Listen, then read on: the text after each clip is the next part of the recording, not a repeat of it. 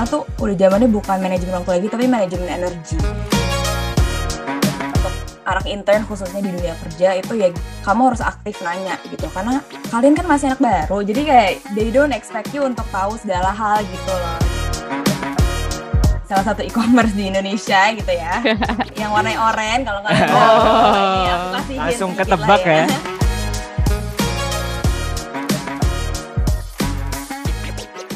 Baik lagi di INX Podcast Season 2 dengan aku Hario dan, Dan aku Nadifa. wah hari ini kita mau ngomongin apa sih Div? Oke, hari ini kita mau membahas seputar internship, karir, terus akademik nih yo. Wah pas banget tuh Div, apalagi aku tuh kan baru aja di semester 2 gitu ya kayak kepikiran masih kepikiran semester depan nih mau ngapain. Terus setelah lulus tuh mau kerja apa, terus kayak mau magang juga bingung nih harus nyiapin apa gitu.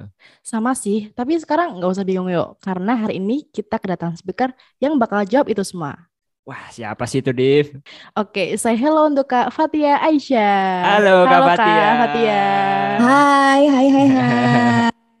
Hai Kak, gimana nih kabarnya Kak Fatia? Baik, baik sekali. Alhamdulillah baik ya, Kak. Alhamdulillah. Hmm. Lagi di mana nih Kak sekarang? Lagi di rumah sih, alhamdulillah ya.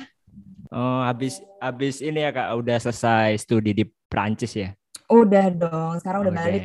Balik lagi jadi orang Indonesia nih. Kemarin kan udah jadi Fatia in Paris, sekarang udah balik lagi Waduh. ya, in Jakarta gitu. keren banget, keren banget. Oke, mungkin Kak Fatia boleh kenal dulu nih ke teman-teman pendengar yang mungkin belum tahu siapa Kak Fatia gitu. Oke, aku kenalin diri ya. Halo semua, aku Fatia.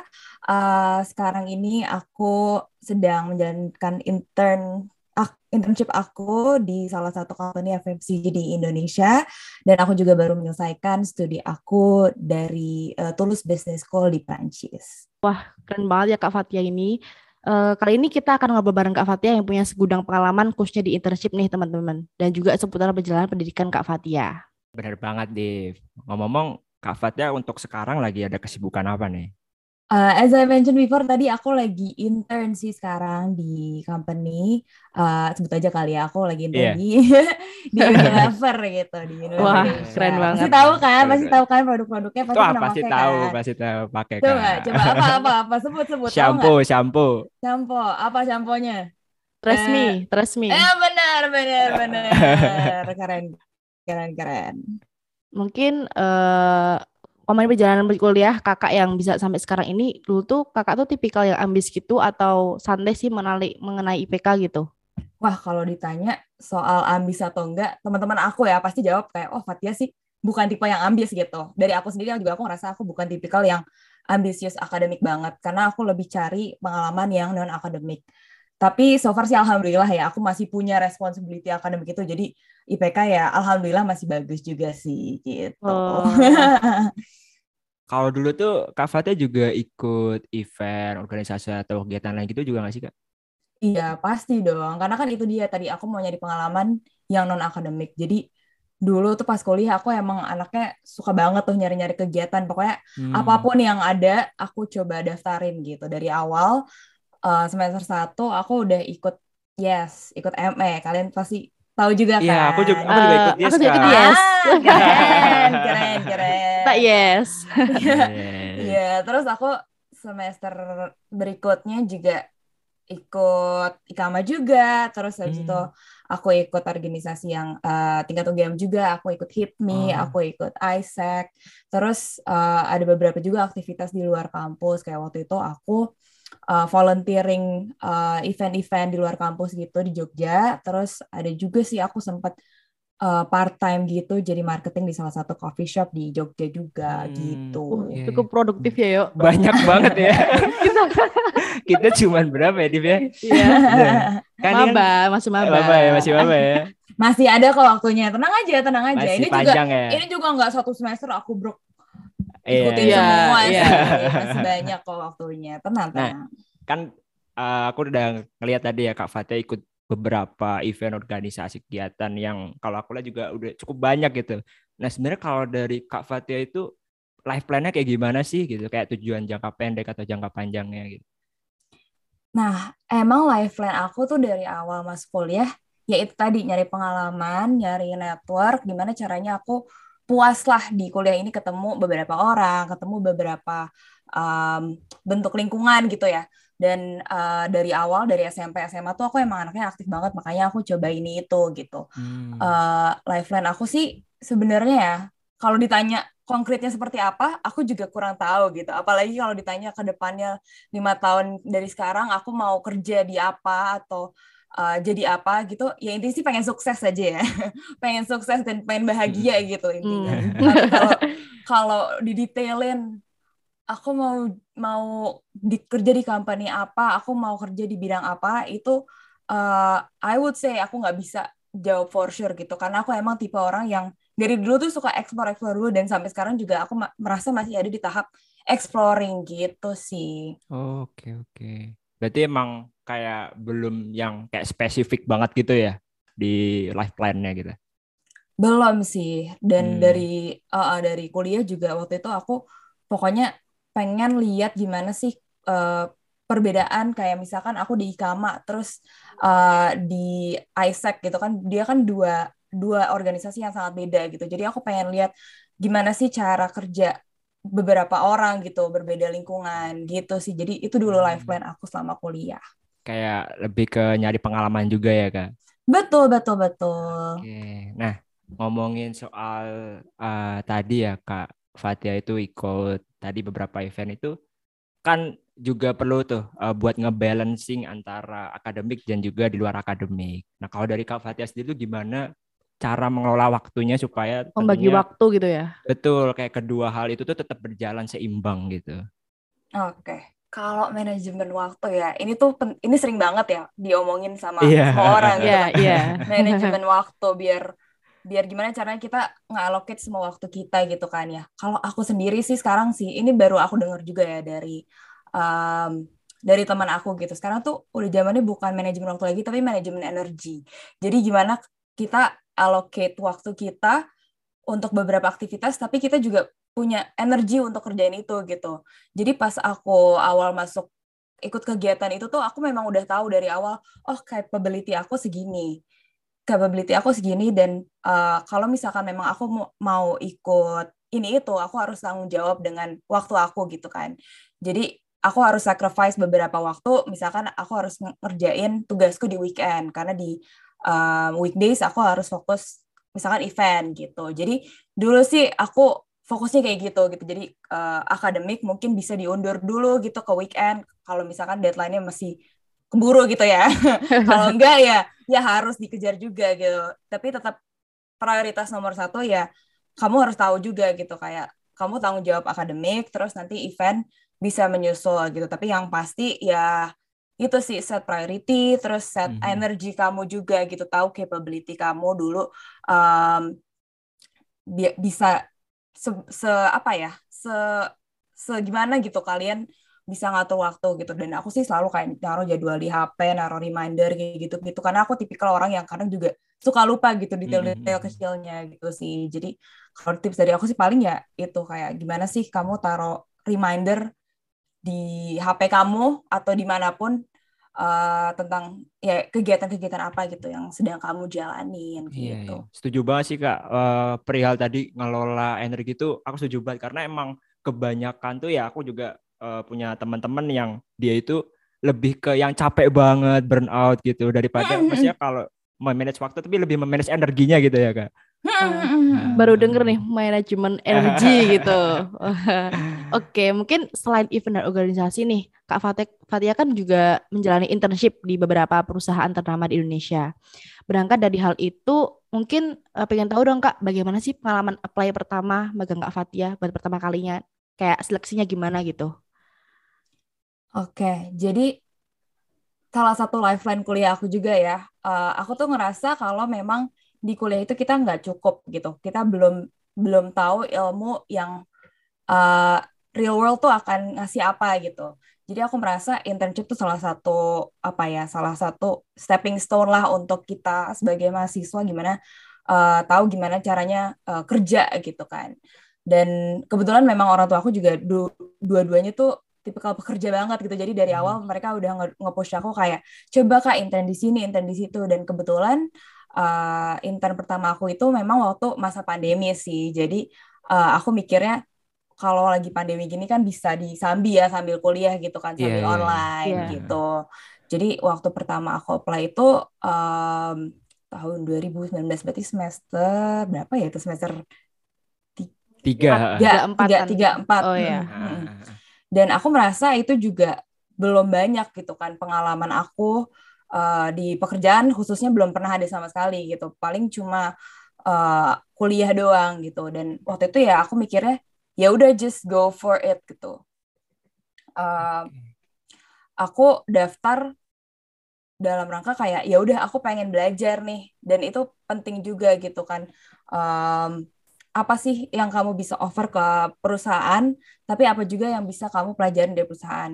Jadi memang waktu awal ini kan 2019 ya 2019 aku pertama daftar uh, itu belum ada yang keterima itu belum ada yang keterima. Tapi 2020 okay. tadi kan aku pas pandemi baru pertama dapat tuh internship. Nah, apa yang aku prepare sih waktu itu ya uh, umumnya aja sih kayak interview sama um, sama company-nya, terus aku juga nyiapin CV. Nah, CV aku ya uh, seperti anak mahasiswa pada umumnya sih, jadi masih isinya cuma kayak organisasi, event gitu-gitu. Nah, nanti gimana caranya kamu convince kalau kamu pantas untuk masuk company itu ya nanti pas di interview kayak apa sih yang kamu bisa offer, apa sih yang pengen kamu belajar gitu dari company itu dan apa sih yang kamu tahu misalkan dari company itu. Gitu sih. Jadi apa yang hmm, yeah, kamu iya. prepare ya seputar gitu-gitu aja. Oke. Okay. Nah, kalau seleksi internship itu tuh kan uh, dari sisi perusahaan sebenarnya ngelihat skill atau value apa aja sih Kak kayak yang, yang menjadi kualifikasi buat perusahaan nerima mahasiswa yang apply magang kayak gitu. Kalau aku sih lihatnya ya pertama ya itu tadi willingness to learn-nya gitu. Jadi oh, kayak okay. kamu mau belajar, kamu mau mendengarkan perintah dari uh, bos kamu gitu dan uh, gimana kamu punya inisiatif untuk yang mengerjakan itu semua gitu, untuk proaktif juga. Hmm. Jadi ini penting banget sih yang menurut aku uh, penting banget untuk anak intern khususnya di dunia kerja itu ya kamu harus aktif nanya gitu karena kalian kan masih anak baru jadi kayak they don't expect you untuk tahu segala hal gitu loh. Yeah, jadi yeah, yeah. harus kalian yang nanya jangan nunggu kayak mereka ngajarin satu persatu. Mungkin ada beberapa bos yang uh, baik gitu. Jadi dari awal mereka udah ngajarin. Tapi kalau misalkan memang bos kamu yang bukan tipe yang menuntun kamu gitu coba aja tanya. Dan itu menurut aku quality yang anak magang umumnya harus punya gitulah harus berani untuk bertanya. Jadi kayak confidence terus kayak willingness to learn terus proaktiveness itu lumayan penting sih see, gitu. iya, iya. terus kalau sebenarnya event organisasi itu juga jadi pertimbangan ya kak?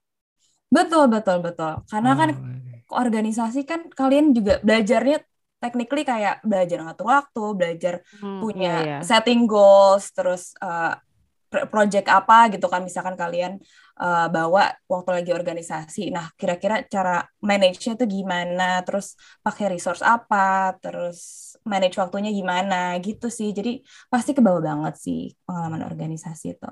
Baik, baik. Oke. Uh, mungkin kita dari tadi ngomongin soal internship ya. Nah, aku tuh aku tuh sama sekali nggak tahu mengenai internship atau magang. Kayak dunia magang tuh gimana? Mungkin Kak Fatia itu bisa cerita nih gimana sih pengalaman uh, kerja atau magang di perusahaan kakak nih uh, gimana sih mungkin sosialnya terus juga lingkungannya terus juga bikin di perusahaan tersebut tuh kayak kompetitifnya gimana gitu gitu kak? Oke kalau di tempat aku magang ya mungkin berbeda-beda ya tergantung uh, company-nya. Tapi uh, waktu awal yang pertama kali aku magang itu aku kebetulan memang magang di tempat startup yang scale-nya nggak begitu besar gitu. Jadi okay. pace-nya juga nggak secepat itu gitu. Nah, uh, waktu aku magang kedua kalinya di company yang lebih besar, uh, di salah satu e-commerce di Indonesia gitu ya, yang warnanya oranye kalau kalian oh, ini aku kasih langsung ketebak ya. ya, langsung ketebak ya. itu kan lumayan besar ya dan volume ya volume apa ya volume orang-orang yang masuk sana kan tinggi dan ya pekerjaannya pasti bisa kebayang lah ya banyak gitu yeah, kan. Yeah. Jadi um, ya gimana ya? Ya kamu harus siapin diri aja sih gimana caranya kerja di company yang fast pace gitu kan. yang setiap hari tuh mungkin pasti ada tugasnya gitu. Hmm. Terus kalau di company yang aku sekarang juga uh, karena ini kan namanya juga FMCG ya, fast moving consumer goods itu yeah. juga banyak banyak dinamikanya gitu. Namanya juga fast moving ya pasti harus kita juga kita juga harus fast moving juga oh, gitu yeah, kan. Yeah. Jadi um, gimana ya caranya kita adaptasi di sebuah company itu ya tergantung tadi kayak working culture-nya seperti apa, scale company-nya seperti apa, dan mungkin job description kamu juga seperti apa. Karena sejauh ini kan aku uh, magangnya biasanya di bidang business development, terus sekarang di customer development itu semacam sales juga. Jadi uh, mungkin aku deal with numbers, terus uh, ngejar ngejar yang ngejar angka, ngejar sales, terus gimana caranya um, aku bisa support um, bisa support company ini dengan campaign-campaign apa yang uh, lagi dijalani sekarang dan kayak gitu-gitu sih. Terus uh, mengenai tantangan nih kak, uh, tantangan di perusahaan Shopee Unilever tuh apa sih kayak tantangan terbesarnya gitu? Tantangan terbesarnya uh, apa ya tadi sih pace-nya. Um, kalau di company besar ya pasti tuntutannya juga lumayan besar gitu kan. Tugasnya juga ya. Kenapa? Tugas-tugasnya. Tugasnya di... tugasnya ya lumayan tapi balik lagi kan kamu tahu lah ya kamu kamu pasti punya skill yang udah kamu pupuk gitu loh dari lama dari waktu organisasi waktu kuliah dan ya, menurut aku oh. sih kalau anak menek UGM gitu pasti keren pasti bisa lah ya. Pasti amin pasti ya, bisa lah ya. pasti udah punya pokoknya tuh udah oke okay banget gitu loh. Jadi iya, iya, tinggal gimana nanti kalian tuh nyesuain aja gitu. Kayak oh uh, bos aku minta apa? Bos aku minta uh, bela belajar ini dulu. Biasanya tuh mereka pasti gitu kayak kamu coba pelajarin ini dulu terus nanti hmm. uh, kamu apply ke sini gitu misalkan. Jadi um, apa ya? Challenge-nya juga lebih ke belajar lagi sih belajar real, learning apa yang mungkin pas di kuliah tuh kamu sebenarnya udah tahu teorinya tapi ini sekarang waktunya kamu apply gitu. Misalkan kayak um, market segmentation. Mungkin kamu udah tahu teorinya kayak oh iya ini segmen marketnya untuk company ini tuh kayak gini gini untuk brand ini uh, beda gitu sama brand satu brand dua gitu kan. Karena aku di FMCG, FMCG brandnya banyak kan. Nah tapi gimana caranya kita apply itu ke uh, pekerjaan kita gitu. Jadi target marketnya segini, berarti kita harus uh, ngasih image, harus ngasih uh, branding seperti apa gitu. Jadi lebih ke application-nya gimana uh, di dunia kerja tuh dari apa yang kamu pelajari kuliah gitu sih. Hmm. Berarti kayak implementasi dari apa yang kita pelajari juga dari kuliah ya. Berarti kalau da kalau seperti itu juga materi-materi uh, di kuliah itu juga ada kaitannya ya kak dengan internship ya? Pasti, pasti, pasti, pasti. Ya? Oh, mungkin tadi kita bicara tentang event, terus juga internship. Pasti ada korelasi antar kedua hal tersebut. Nah, apa aja sih Kak skill dari luar akademik kayak event atau organisasi yang membantu Kak Fatia dalam proses internship? Mungkin skill skill uh, public speakingnya atau apa yeah, gitu? soft skill gitu. Bagaimana? Soft skill pasti sih public speaking tadi kamu sebutkan uh, gimana aku uh, ngobrol sama klien, ngobrol sama uh, bos aku itu kan semua dibuat di, dibentuk karena kayak aku dulu biasa di uh, organisasi gitu. Apalagi dulu pas awal aku uh, kerjanya di media gitu jadi aku approach approach uh, media partner dan lain-lain itu hal-hal yang kayak ke sekecil kayak nge-email formal, nge-WhatsApp formal itu sebenarnya penting gitu loh. Nanti di yeah, company yeah. itu kamu bakal pakai itu gitu. Terus misalkan kayak bikin database, misalkan ya waktu aku uh, di Yes gitu kan, aku bikin database media partner itu juga penting juga gitu. Nanti um, gimana caranya aku ya ngelis juga uh, stakeholder-stakeholder apa yang aku perlukan untuk di dunia kerja gitu. Gitu hmm. sih waktu internnya gitu. Hmm. Berguna juga ya. Iya, yeah, iya. Yeah. Soalnya kayak ya kalau dari uh, aku ngelihat gitu ya, teman-teman itu juga banyak banget gitu kayak yang ikut event, fans. organisasi gitu. Nah, pada hasil culture. kalau dari aku sendiri iya. aku cuma ikut beberapa gitu loh dan makanya jadi bertanya-tanya juga gitu apakah apa uh, impactnya tuh juga dapat gitu loh dari event organisasi kayak gitu sih. Oh ya ini kan uh, mungkin beberapa pendengar nih ya kak uh, sedang berjuang untuk bisa internship di beberapa perusahaan gitu ya. Nah, kalau dari kakak sendiri nih, sebenarnya tadi juga sudah sempat dimention ya beberapa saran dan tipsnya. Ada nggak sih kayak uh, hal-hal yang perlu siapkan lagi atau strategi khusus supaya tentunya uh, orang-orang yang mau apply internship ini ketika diterima atau dalam proses seleksi itu bisa survive dan bisa menjalani internship tersebut dengan baik gitu. Hmm, kalau strategi khusus sih sebenarnya um, aku juga nggak tahu ya ya. Aku kan aku kan juga mengikuti proses seperti orang-orang pada umumnya gitu kan. Tapi aku juga bukan HR gitu jadi aku nggak bisa uh, mastiin mastiin kayak apa sih yang bikin aku keterima gitu. Tapi ya sejauh ini apa yang aku lakuin kayak aku menyiapkan CV nih yang pasti awal tuh pasti kan menyiapkan CV dan ini kayaknya banyak banget ya udah banyak uh, orang ngasih tips bikin CV ngasih um, ngasih apa template-nya juga gitu. Jadi emang CV itu penting banget. Karena kan itu apa ya uh, step pertama lah ya. Step pertama waktu kamu apply di company gitu. Jadi uh, harus bikin CV yang well crafted yang sesuai yang yang bisa kamu pertanggungjawabkan. Ini sih yang penting. Jadi CV itu bukan cuma nge-reflect ya kamu ngapain aja tapi kamu juga harus tahu kayak oh iya apa yang aku pelajarin dari uh, pengalaman-pengalaman aku tuh apa aja gitu. Dan hmm. uh, itu yang aku rasa penting sih. Waktu interview tuh biasanya pasti ditanyain gitu. Kayak oh kamu waktu di sini itu ngapain? Oh kamu waktu di sini uh, apa nyapa, mencapai apa aja gitu apa aja yang kamu capai waktu uh, ada di posisi ini nah itu penting banget uh, untuk kamu siapin gitu pas awal bikin CV oh iya aku nulis ini dan aku harus bisa tanggung jawab nanti pas ngomong pas lagi interview gitu.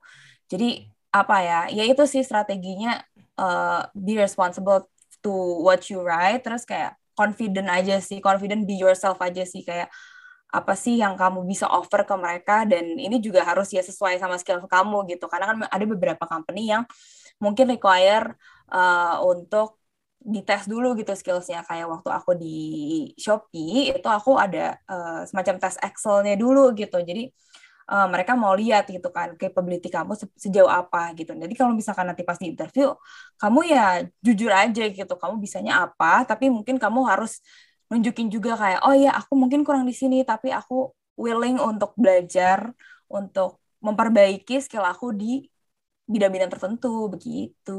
Oh, berarti tetap harus tahu kapabilitas diri juga ya Mas ya. Betul, enggak, betul. Enggak sekadar cuma nulis ikut di sini sini sini tapi ternyata nggak punya skill ya kayak gitu yeah. ya. Irresponsible juga, tanggung yeah, jawab juga. Yeah.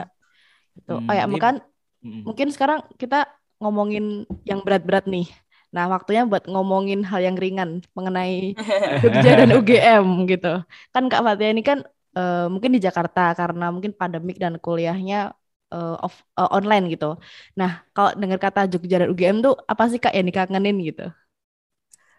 Waduh, banyak banget sih jujur ya, kangen banget sama semua aspek tentang Jogja tuh kayak kuliahnya, terus apa ya vibe-nya aja gitu kayak vibe-nya di Jogja tuh beda aja gitu kayak vibe mahasiswa banget semua makan murah semua semua akses mudah gitu kan dan aku Iya kangen aja sih sama Jogja semua makanan apa semua kangen banget sumpah. Hmm. Suasananya gitu ya. Suasananya iya kan selalu katanya selalu ada sesuatu di Jogja ya. Iya. Oh, iya.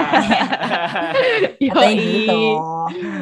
Kalau kalau kan aku sama Nadifa kan ini ya maba ya dan kita mhm. kita masuk di pandemi jadi belum mm -hmm. belum mm -hmm. pernah ngerasain tuh belajar kuliah apa kuliah offline gitu yeah. di toiletnya FEB aja nggak tahu bersih banget bersih banget bersih banget bagus yeah. bagus tapi gimana tuh kak apa pas belajar di apa di UGM tuh gimana uh, seru sih karena kan kamu ya pasti beda ya pengalamannya waktu kamu SMA tuh kamu udah tahu nih orang-orangnya ini tuh di kuliah kamu kayak ketemu sama berbagai banyak orang, terus kayak backgroundnya beda, terus kayak kuliahnya, eh kampusnya kayak gede banget gitu loh, kayak beda banget gitu loh sama SMA kan cuma segini doang. Sementara UGM lo gila ada berapa tuh fakultasnya gitu kan. iya benar Jadi iya seru aja sih pengalamannya ketemu orang-orang baru sama kayak ngeliat lingkungan baru dan kayak banyak banget opportunity yang kamu bisa dapetin di kuliah tuh kayak wah benar banget, benar banget. seru banget gitu.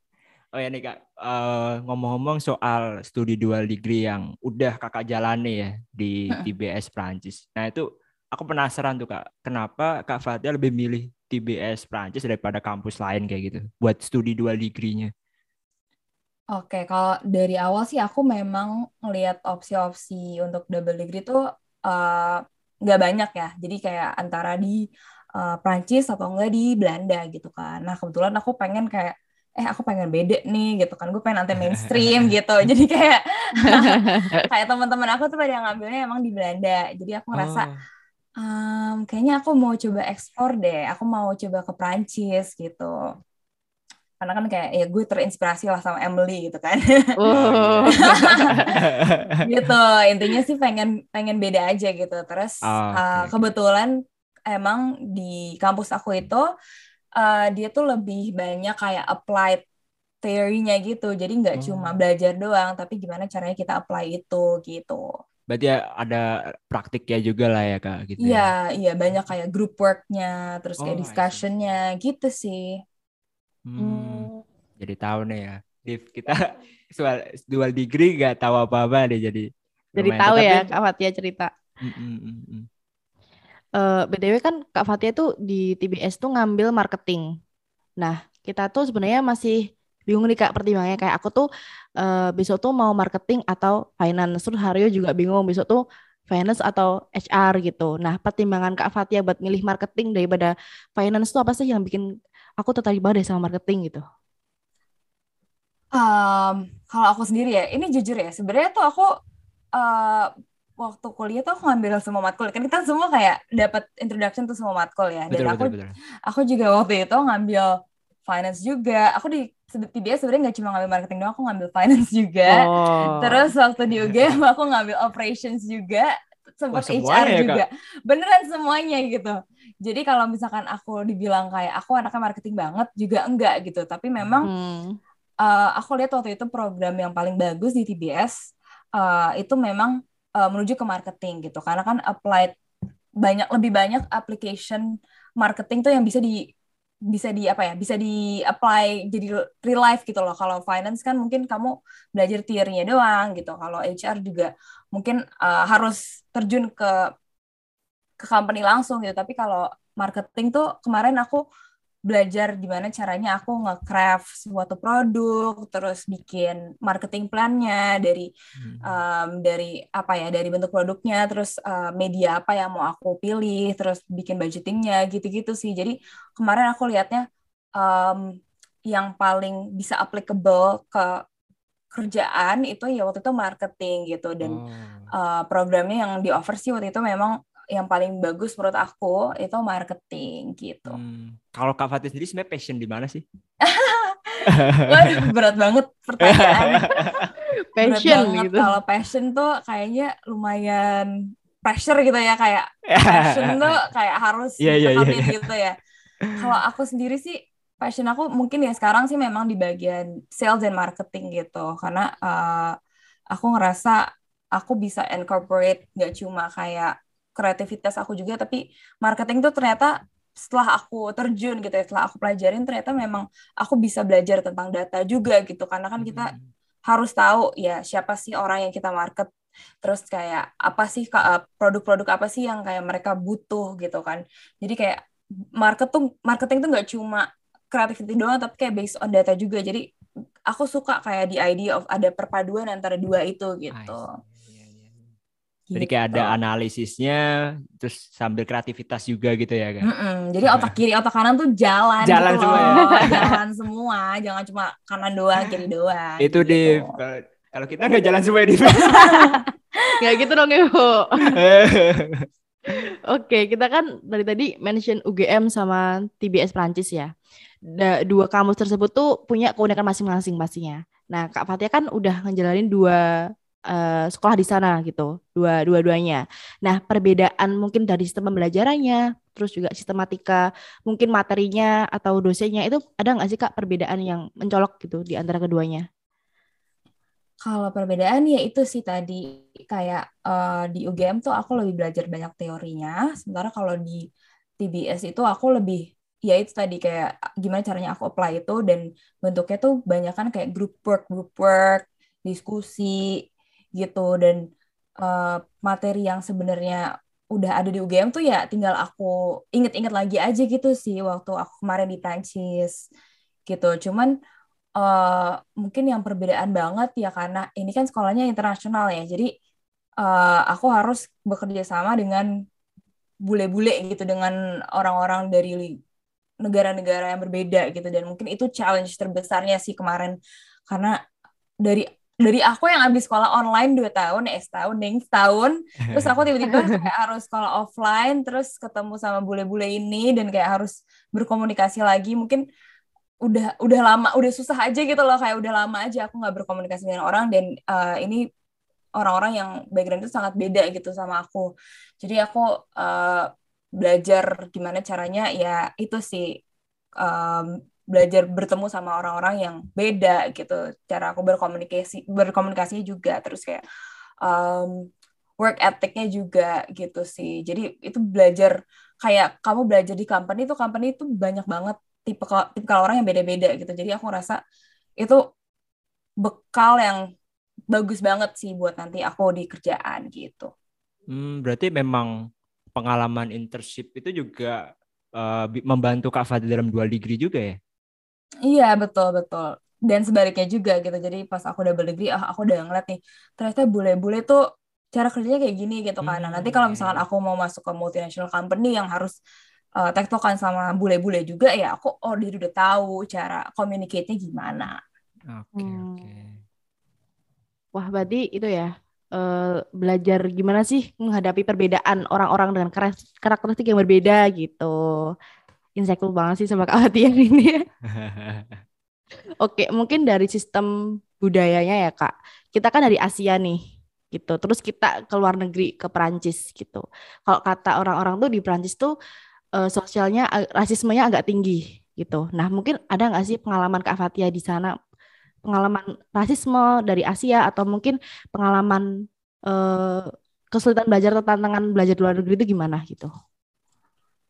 Uh, kalau dari aku sendiri sih, waktu aku akhirnya ke sana ya, aku juga dari awal tuh takut kayak banyak yang wanti-wanti kayak kan di sana tuh rasis, di sana tuh um, lumayan uh, ada angka tinggi buat yang uh, Islamofobik gitu ya, kalau kata orang-orang tuh. Tapi uh, setelah aku sadarin sih, memang sebenarnya uh, mungkin beda-beda ya di setiap kota gitu. Tapi kalau selama pengalaman aku sih nggak nggak ada yang gimana-gimana banget.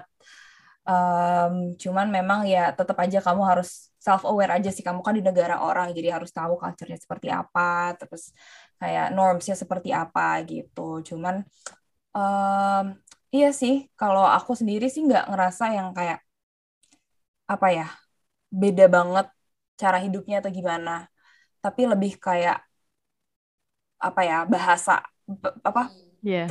terbatas dengan bahasa gitu kan apalagi sama bule-bule gitu kan mereka juga mungkin first language-nya bu juga bukan English gitu jadi hmm. kadang tuh aku kira oh kalau kamu bule berarti bahasa Inggris kamu lebih bagus biasanya kita, hmm, kita gitu yeah. kan biasanya yeah, yeah, yeah. mikir gitu hmm. bule tuh pasti bahasa Inggris lebih bagus tapi ya ternyata enggak juga bahkan mereka susah nge-communicate itu hmm. apalagi in this case aku ketemu sama bule-bule dari Prancis nah bule-bule Prancis ini sebenarnya uh, bahasa Inggrisnya juga limited gitu. Jadi aku baru sadar juga oh ternyata orang Indonesia tuh bahkan kadang kelihatannya kayaknya lebih pinter gitu dari orang-orang bule hmm. ini gitu. Karena hmm. uh, kita lebih rajin ya pasti aku rasa lebih rajin.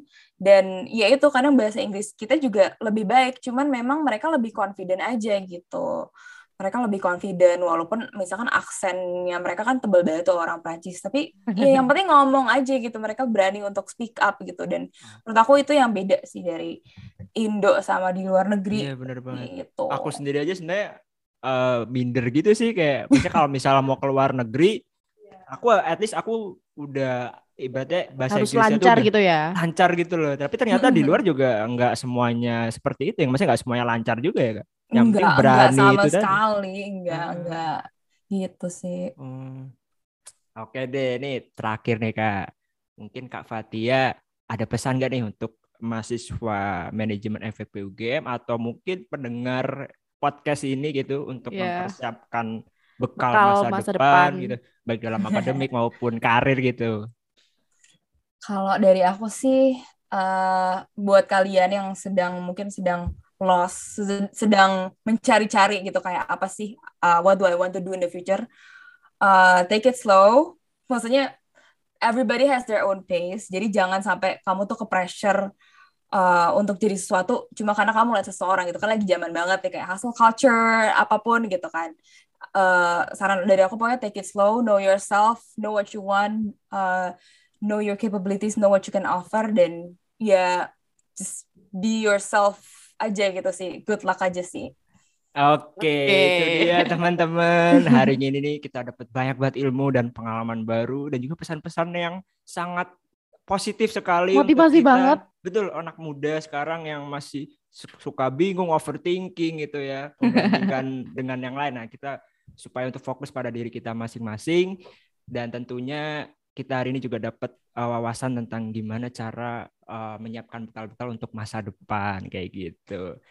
Thank you Kak Fatia udah mau nyempetin waktunya berbagi ilmu dan pengalamannya yang berguna banget nih buat kita mahasiswa maupun pendengar yang lainnya. Semoga ke depannya uh, kolaborasi bareng ini tetap bisa terjaga ya Kak. Kita bisa mungkin di kegiatan lain kita masih bisa uh, buat kerjasama lagi untuk membagikan tentunya impact positif kepada pendengar kita kayak gitu.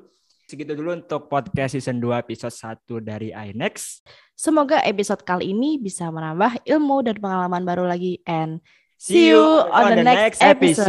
Karena iNext adalah Hikama. dan dengan Ikama we share to inspire. Bye bye. Makasih Kak Fatia.